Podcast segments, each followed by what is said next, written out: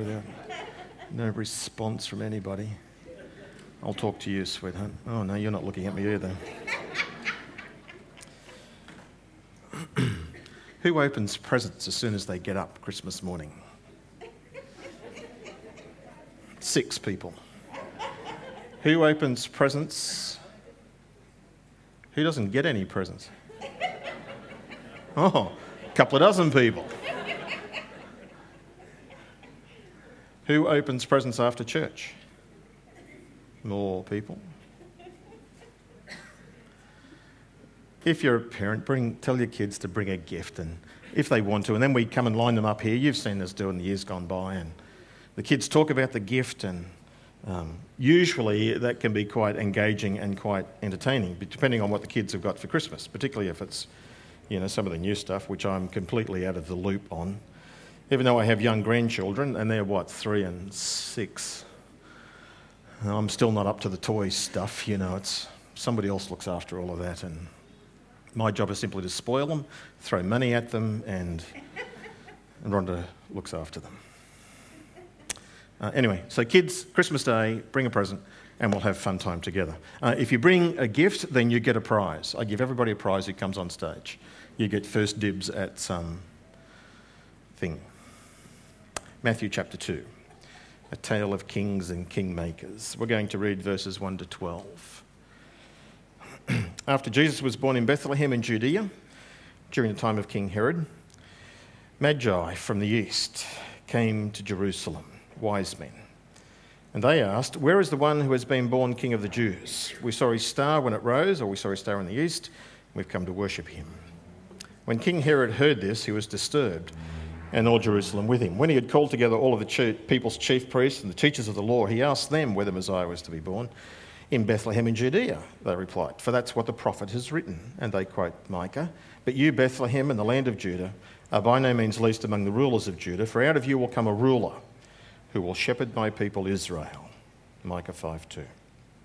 Then Herod called together the Magi and the wise men and secretly found out from them the exact time the star had appeared.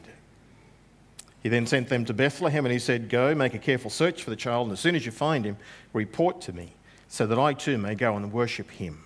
Liar, liar. After he had heard the king, they went on their way. And the star that they had seen, saw when it rose, went ahead of them until it stopped over the place, the house where the child was.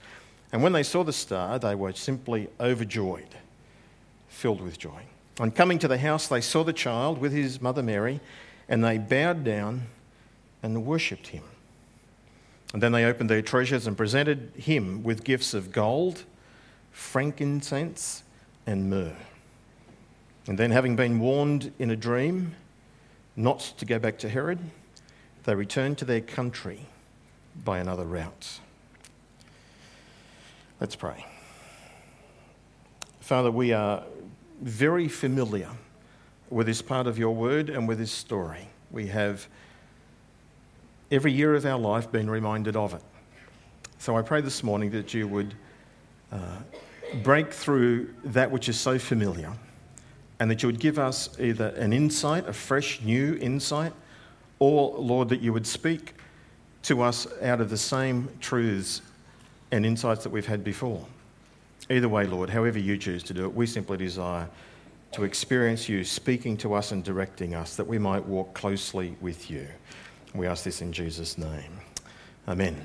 I want to tell you a story. At the end of the story, you get to make a choice. Um, the story is a bit of a background story to this passage, and then we're just simply going to work our way through that passage and then um, apply it at the end. There were many families, I'm not sure how many families, were growing up in Nazareth back in the time just before the Lord Jesus uh, came into the world, just before he was born. But there was probably several hundred people living in this small village. Um, there was a man, we know the name of a couple of the people, residences of Nazareth in the north. One was named Jacob, and he was married and he had a son, and they called their son Joseph. There was another man who lived in Nazareth, and his name was, his name was Heli, H E L I, and he had a daughter, and they called their daughter's name Miriam, Mary. And then, as was the custom back in those days, these two families out of this small community got together, and Jacob's family and Heli's family agreed that his son Joseph and her, his daughter Mary would become husband and wife. The marriage was organised by the parents, and all that was normal back then. And they were not just engaged, the Bible uses the word they were betrothed. That usually went for a period of about 12 months. And during that 12 months, they, were, they could be called husband and wife, though they weren't quite yet. They weren't officially married, and so they didn't have any of the marital relationships. During the 12 months, the husband, Joseph, would, um, in his spare time and in his holidays, would set about building a house, which is where he would bring his bride to be, his wife. When Joseph started doing that, during this period of time, somewhere in this 12 months, Mary has this spiritual encounter with an angel, Gabriel. Luke tells us this part of the story, and he tells her that she's going to become pregnant. She's only a young girl. We don't know how old, but think of a young teenager 13, 14, we don't know, but around that time. And he says, You're going to become pregnant, and it's going to be a miraculous thing. The Holy Spirit is going to create this new life in you and you're going, it's going to be a boy, and you're going to give him the name Jesus. He's going to be the Messiah. And she, remarkably, is submissive to that and accepts that. She certainly has a question about how's that going to happen and gets an, a reply God's going to do something miraculous. And the angel also tells her that her other relative, Elizabeth, is also in her senior years, has become pregnant. She's now six months pregnant. And so, Mary, in this 12 month period, Joseph's building a house. She has this encounter with Gabriel, and now she leaves for at least three months and maybe a little bit longer. So, at least three months. She goes to visit Elizabeth until her baby, whose name was John, is born. While Mary is away, Joseph completes the house. When she returns after those months away, Joseph makes the awful discovery that Mary is pregnant. And he, like any other normal person, puts two and two together and gets it wrong. But he's devastated. And he makes, Matthew chapter 1 tells us this, he makes the only choice that a righteous, godly person, as he understood it, could make. He decided he had to divorce her. You see? Not yet married, but considered to be husband and wife, that the only way this relationship could be terminated was a divorce. So he wrestles with it and he comes to the conclusion that he's going to divorce her. He has a choice. He can do it publicly and bring shame to her but clear his name, or he can do it privately, which protects her a little bit but doesn't do a lot for his reputation. He chooses the second. He chooses to do it privately. Having made that decision, it's at that point then that God turns up, God intervenes in his life. Through a dream, he sees an angel come to him, and the angel explains to him that what Mary said to you is true. She hasn't been unfaithful to you, it's God has done something miraculous in her. And this child is the Son of God, the Messiah, who is coming into the world, and his name is Jesus. And he's a Savior, and he will save his people from their sins. And Joseph, when he wakes up, does immediately what God wants him to do. He goes to Mary, the house is finished, the way that you got married in those days is the husband would simply come to the house of the bride, knock on the door, and then take her home. That's how they did it. They had a party and all that sort of stuff too, but she had to be ready at any time for the husband to come. He could come in September, he could come in November, he could come in January. She had to be ready for when the bridegroom came, just like us. We have to be ready for when the bridegroom comes. He is coming. He's gone to build a house and he is returning. See the parallel? Interesting, isn't it? You need to be ready for the coming of our bridegroom. So Joseph does. Knowing the will of God, he does it immediately. That's a great lesson for all of us, isn't it? Now that they're married, now that they're living in this house together, the Bible says specifically, end of chapter 1, that they're not sleeping together because that's not appropriate just yet. And then while they're in this married state, news comes from Augustus, the Roman emperor, that he wants everybody to be taxed. So now Joseph has to go down to Bethlehem. It was only the men who had to go, the women didn't have to go, but for whatever reason, Joseph takes Mary with him. Here is one of the marvelous things that you get an insight into how our Lord works in this world, how God works in the world. He often works through very normal circumstances and very natural processes to achieve his purposes.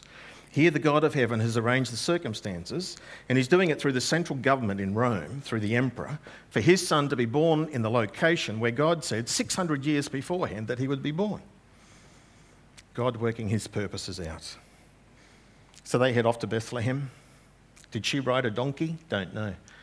Christmas cards show that it did. On their arrival, they find out that all the accommodation is taken, and so they have to bunk down somewhere where there are animals. We don't know exactly where. The baby is born. She wraps him in cloths. She lays him in an animal feeding trough, a manger.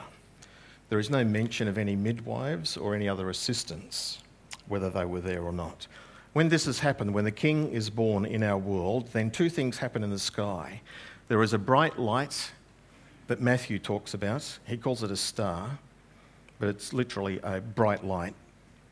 And secondly, Luke tells us about another bright light in the sky filled with heaven's choir who were singing Gloria in Excelsis Deo. Now, I surmise this part of the story 40 days now passed. The shepherds have come and gone. They're still in Bethlehem. 40 days later, and according to the law, Leviticus chapter 12, when you give birth to a child, then you are to go to the temple and to offer a sacrifice and to dedicate the child, particularly a firstborn son, to the Lord. So, in obedience to that, 40 days after the birth, they head up to Jerusalem. They go to the temple. Luke tells us the story and they offer uh, their offering. Now, the fact that they offer two birds, whether it's two doves or two pigeons, is a pointer that they are poor. They don't have the finances to be able to afford a lamb. And so there is an out. You can offer a much cheaper sacrifice, which probably indicates, I surmise, that the wise men have not yet arrived. Because when the wise men come, what do they give them? Gold, frankincense, and myrrh. Very expensive gifts, so they would have had means. So I assume the wise men have not yet arrived. That means your nativity scene, if you have the wise men and the shepherds, they're all together, it's wrong.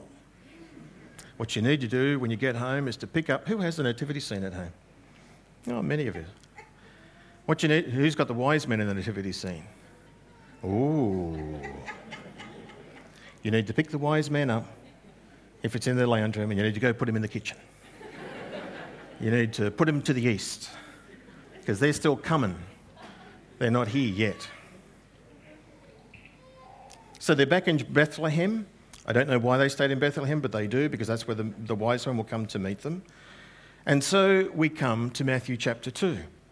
And Matthew picks this story up by simply saying, after Jesus was born in Bethlehem in Judea, during the time when Herod was king, that's the time frame. When was that time? Well, it's not absolutely clear, but most historians and most researchers would be happy to say that Herod died in 4 BC. It's not without question, but it seems to be pretty well accepted. If he died in 4 BC, so this is happening back before then, which of course throws our calendar bit out. And Matthew chapter 2, when he picks up this story, has some things to tell us he doesn't focus upon a lot of the questions, but he does want to focus upon certainly some prophecies.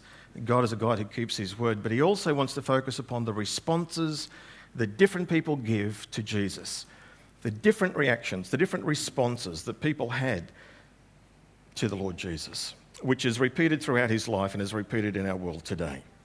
That's what Matthew particularly wants us to know. So, this morning, in the next few minutes, I want to do five things very quickly. Here they are. What we don't know about the wise men, I'll probably spend far too much time on that. Um, why they were wise, uh, what insight did they have, and then what were the other responses that Matthew tells us about, and then finally, what is our response to the Lord Jesus? So, what we don't know, um, why they were wise, what we do know, and what insight did they particularly have? Okay, so these magi, the wise men from the east, arrive in Jerusalem. They ask the question, Where is he who has been born king of the Jews? We saw his star in the east at its rising, and we have come to worship him. What don't we know? Well, we don't know who they were. Some people would say that it's a loan word. Magi is a word that comes from the Persian, which means an expert in the stars. The trouble with all this sort of stuff is words in different contexts and different historical situations take on slightly different meanings.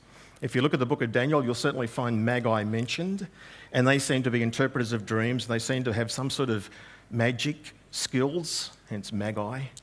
Whether they're into astronomy, studying of the stars, or even in Daniel and certainly in other times and cultures, they were into astrology, where they thought the stars influenced life.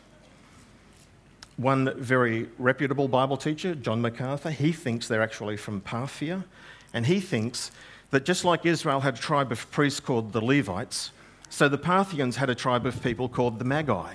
They were a tribe. And as a tribe, they actually ascended to power and they became the equivalent of the Senate.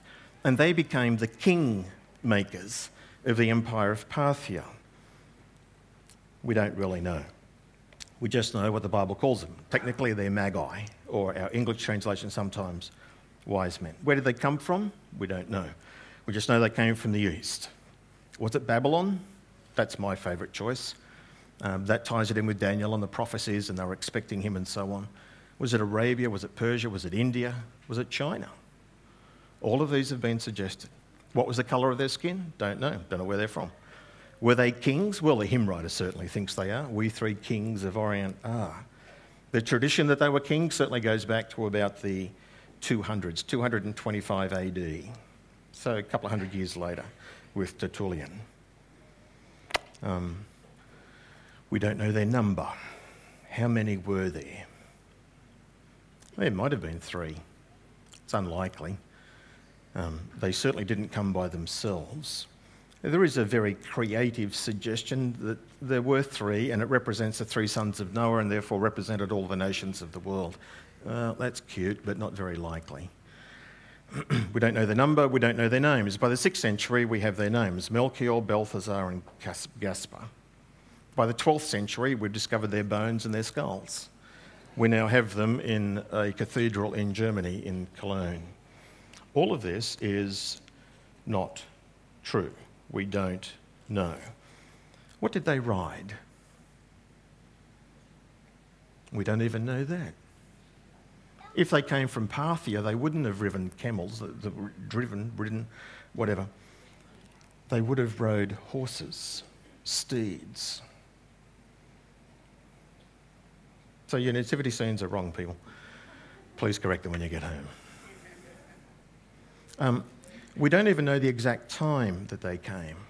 In fact, when I read verse 7, then Herod called the Magi secretly, and he found out from them the exact time the star appeared.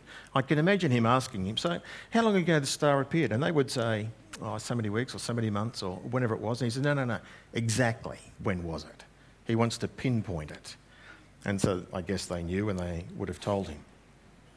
Uh, please note when the wise men do come, that they don't come to an infant, they come to a child. Most of you are familiar with this. They don't come to a manger, they come to a house. Um, so I, my surmise and assumption, and I'm confident with it, is that it's after the 40 day sacrifice up to Jerusalem. They're still back in um, Bethlehem. And partly because Herod kills all the boys in Bethlehem, and it's not hundreds of boys, it's, you know, half a dozen, a, a small number whatever it is, it's too many. There's a family in Cairns, isn't it? There were, was it seven children? No, eight children who were killed. That's too many, isn't it? Well, you're thinking something like that has happened in Bethlehem. That there are families deprived of firstborn sons, and they're under two. And again, I surmise it. Herod was a paranoid, brutal beast at the end of his life. He was in his 70s and he was killing family members and killing wives and killing sons and killing lots of people. And he was just insanely jealous. And I think when he went to the two years, I think, I think this is how I imagine it happening. He finds out exactly when the star appeared. He knows exactly how old the child would be. But for the sake of safety or his own ego, he doubles it. Not one year, but make it two. Make absolutely certain. Can I trust these wise men from the east who didn't return to tell him? So we don't know a lot. We don't even know much about what, when they said it. Uh, we saw his star in the east when it rose. We don't know much about the star. There's been lots of suggestions. There's a DVD you can buy where an engineer has done some incredible research, and it's very interesting to hear it. End of the day, we don't know. God did something. Was it a conjunction of planets? Was it a comet? Was it a meteor? Was it a supernova? Was it the Shekinah glory itself of God's magnificent presence shining the way? Um, don't know. Don't need to know. Technically, it's a bright light in the sky. If we looked up, we would say a star. That's just exactly what they're saying and observing. Um, and just a very quick correction that star that they saw in the east, that star they saw when it rose, did not go before them in their travels that led them to Jerusalem. Bible doesn't say that. The Bible says that they saw his star in the east when it rose, and then it's almost like it disappears, and then they head off to Jerusalem because they assume, they conclude, a star in this part of the heavens, it's the king of the Jews. The king of the Jews will be in Jerusalem, we're going to Jerusalem. That's what led them to Jerusalem, this assumption that the king, the one born king, would be in the capital city. Verse 9, however, does say, rather remarkably, that takes this out of the realm of the natural and certainly into the realm of the supernatural, that that same star, after they'd met with Herod and they're heading from Jerusalem to Bethlehem, they're now going north to south. Stars, meteors, comets, and every other natural phenomenon does not go in that direction, to the best of my knowledge. It goes east west not north south. And this star, they certainly do, this bright light, they certainly do follow. After they heard the king, they went on their way. The star they had seen when it rose went ahead of them. They're following it now until it came and stopped over the very house where Jesus was, where the baby was. It's remarkable that God spoke to them in a way that they could understand about the entry of the king into this world. So there's a lot we don't know about these guys. Well, what do we know? Why were they, why do we call them wise men? Five quick reasons. They're wise because they seek Jesus. They're seekers of truth. They've got open minds. They're asking questions. They're probably studying the Bible if they're from Babylon and with the influence of Daniel and the prophets. They, what, they're watching what's going on around them and they see the signs, they observe the star. They're putting the circumstances, the coincidences, if you like, together. And they're willing to search to find the answers. Lots of people back then didn't, they missed it. Lots of people today don't, they miss it. So they were wise because they were seekers of truth. That's always wise. They were wise, secondly, because they were willing to go to any lengths to find the truth. It was a long journey, probably quite expensive. And there wasn't just a handful of them, there was probably guards and servants and a whole entourage of them who came on their camels or horses and arrived in town, they would have created quite a stir. Matthew doesn't tell us much about that.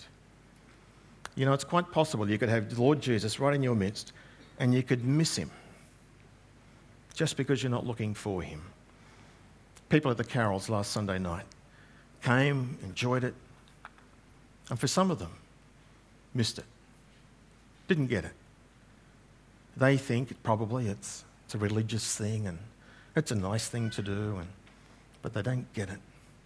They see the truths on the cards, they see, hear the, so- the truths in those magnificent songs, the Christmas carols.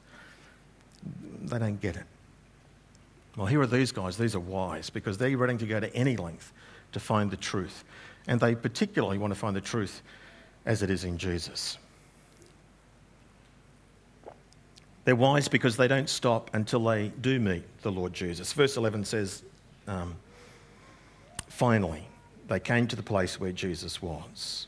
That's what has to happen for all of us. We all need to come to the place where Jesus is. We all have to come to meet him. Matthew doesn't tell us, but I wonder if they were shocked when they got into the house. Their first reaction, we're told their ultimate response, where they bow down, worship him, and give gifts. That's their ultimate response. What was their initial response? They see a babe, a poor babe, They see a poor family in a house, not a palace. Is this the king? I wonder. I wonder if they were shocked. We're not told. They were wise because they came for the right reason and they did exactly the right thing. That when they did find him, they bowed down and they worshipped him. They expressed their gratitude, they honoured him, they respected him. when it says worshipped him, did they understand that he was the Son of God? Is that what that means? I wonder if they had that depth and level of understanding. They're certainly expressing their love and their submission to him. Lots of people will use Jesus to achieve their own purposes, but these guys are wise. These guys are seeking him. They go to great lengths to find him. They don't stop until they find him. When they do find him, they respond exactly the right way. And then, what insight do they have, thirdly? Lots of things we don't know about them. This is why they were wise because of the things they did. What insight did they have? What can we surmise from the gifts that they gave? These are certainly not leftover gifts. They're not trivial gifts. They're not just whatever will do gifts. They had thought about it. And I don't know if they had the level of insight that you would have heard over the years and that I've heard and read and, and what I'm going to share with you now.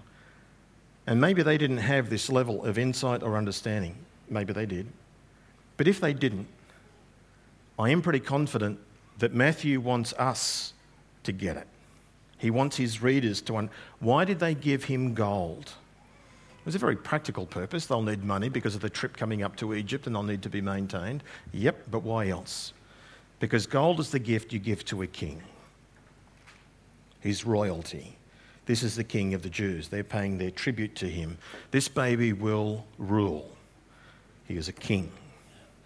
They gave him the gift of frankincense, which is something which is used in the temple, something used in worship, something the priests use. Would they have understood, like we understand, that Jesus is not just the king, but he is our priest, he is our high priest, the one who intercedes for us, the one who stands in the gap for us? Did they get that insight? I think we should. Gold, frankincense, and myrrh. Myrrh is the strange one. Myrrh is that embalming fluid that you use for the dead, for the departed. Very expensive, used undoubtedly for other means as well, but primarily used in burial. Is this gift indicating that this king, who will be our priest, will die for us? I think Matthew wants us to get that level of understanding that has not just a practical gift, it has a symbolic meaning behind it. These 10 fingers and 10 toes that Mary counted on her newborn child would one day be nailed to a cross. This child will die, not for himself, but just like the angel said, you will call him Jesus, for he will save his people from their sins. He was born to rule, he was born to die. Expensive gifts, but symbolic gifts. Gifts that are providential for the trip, but gifts that I think have some other symbolic theological meaning. Note the order of their experience. They're searching. There is some revelation from God in a way through the star that they understood. What other information they had, we are not told. But it was enough to kickstart them on a journey.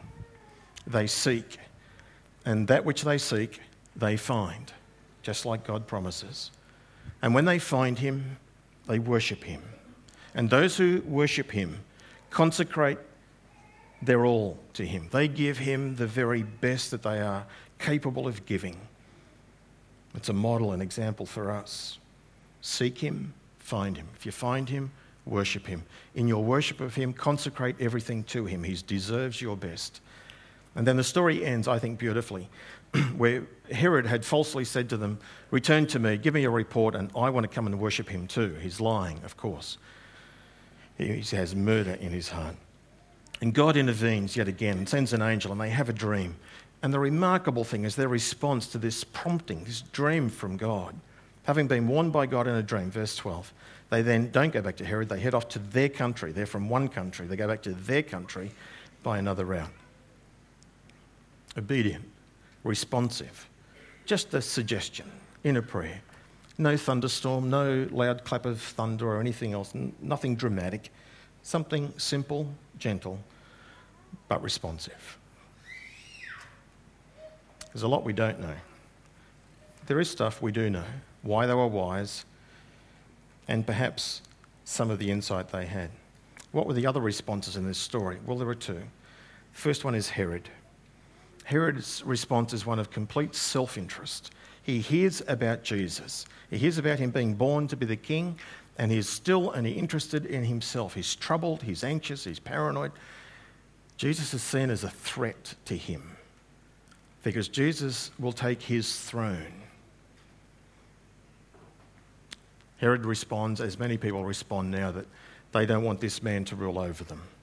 They want to be the king of their own life. They want to be in charge. They want to be the boss. They want to be the ones calling the shots in their life.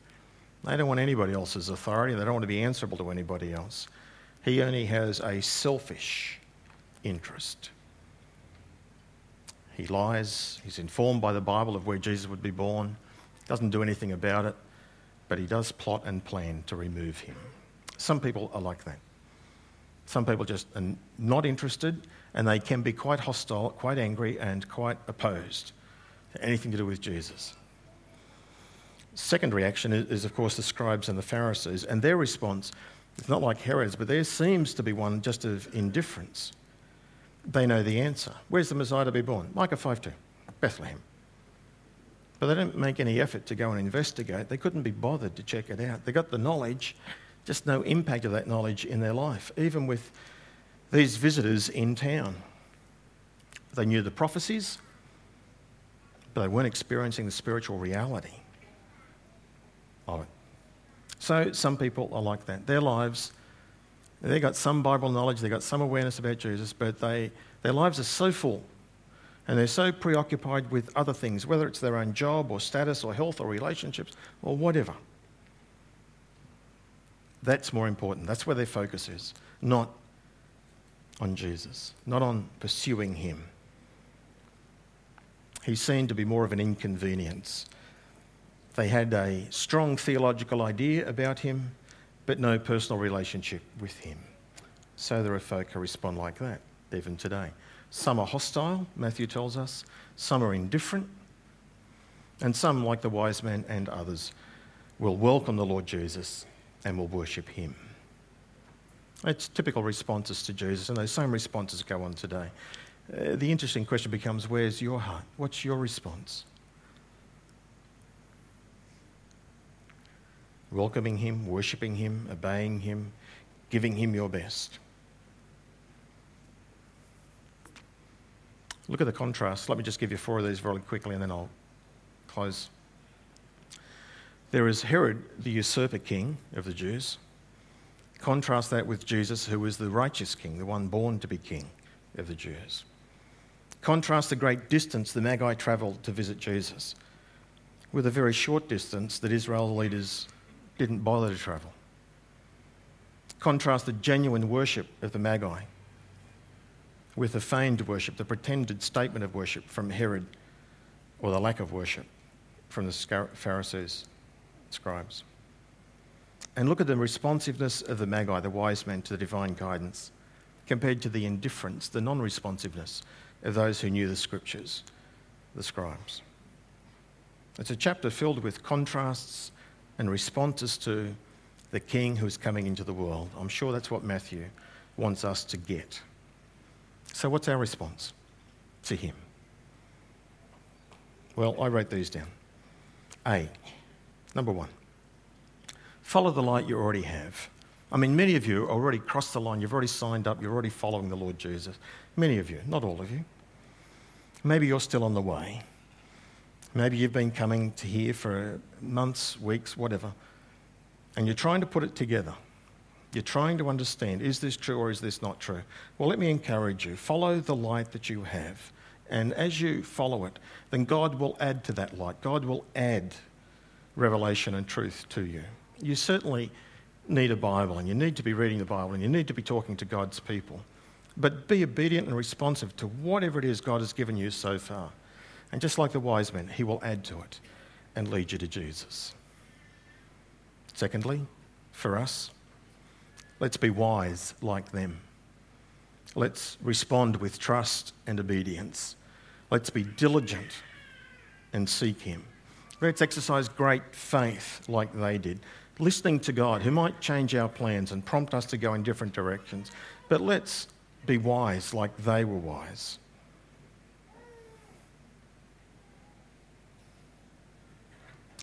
Finally, What is your response? Where are you at? First category, like Herod, I don't have any desire to get any closer to God.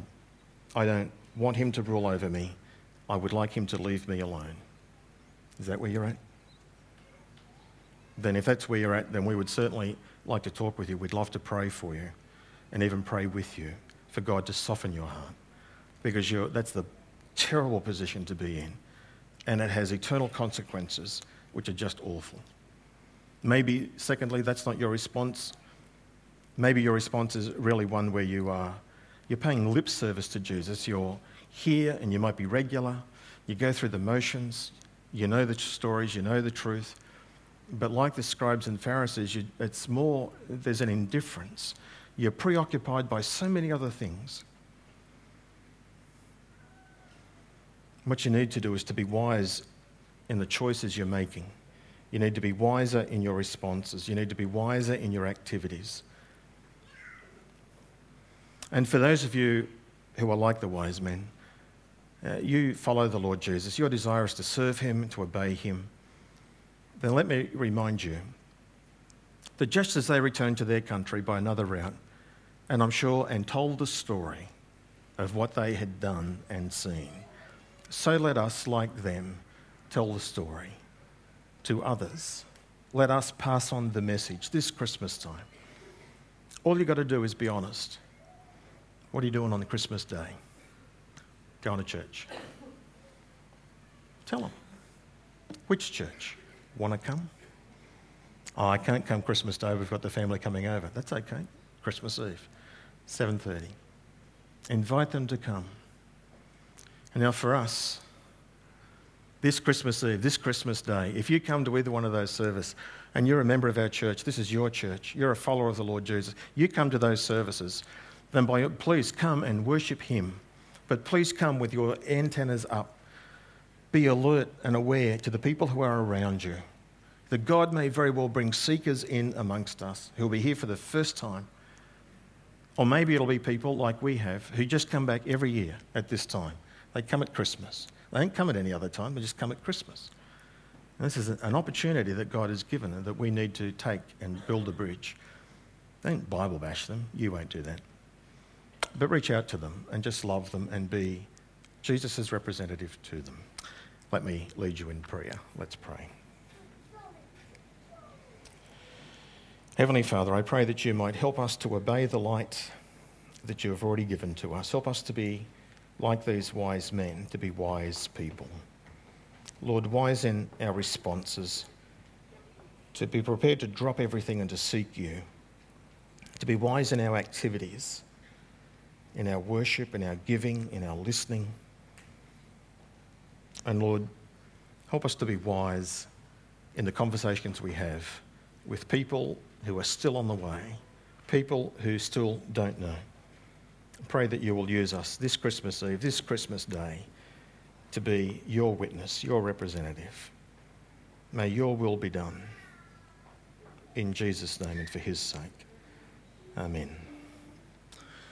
We're going to stand and sing, and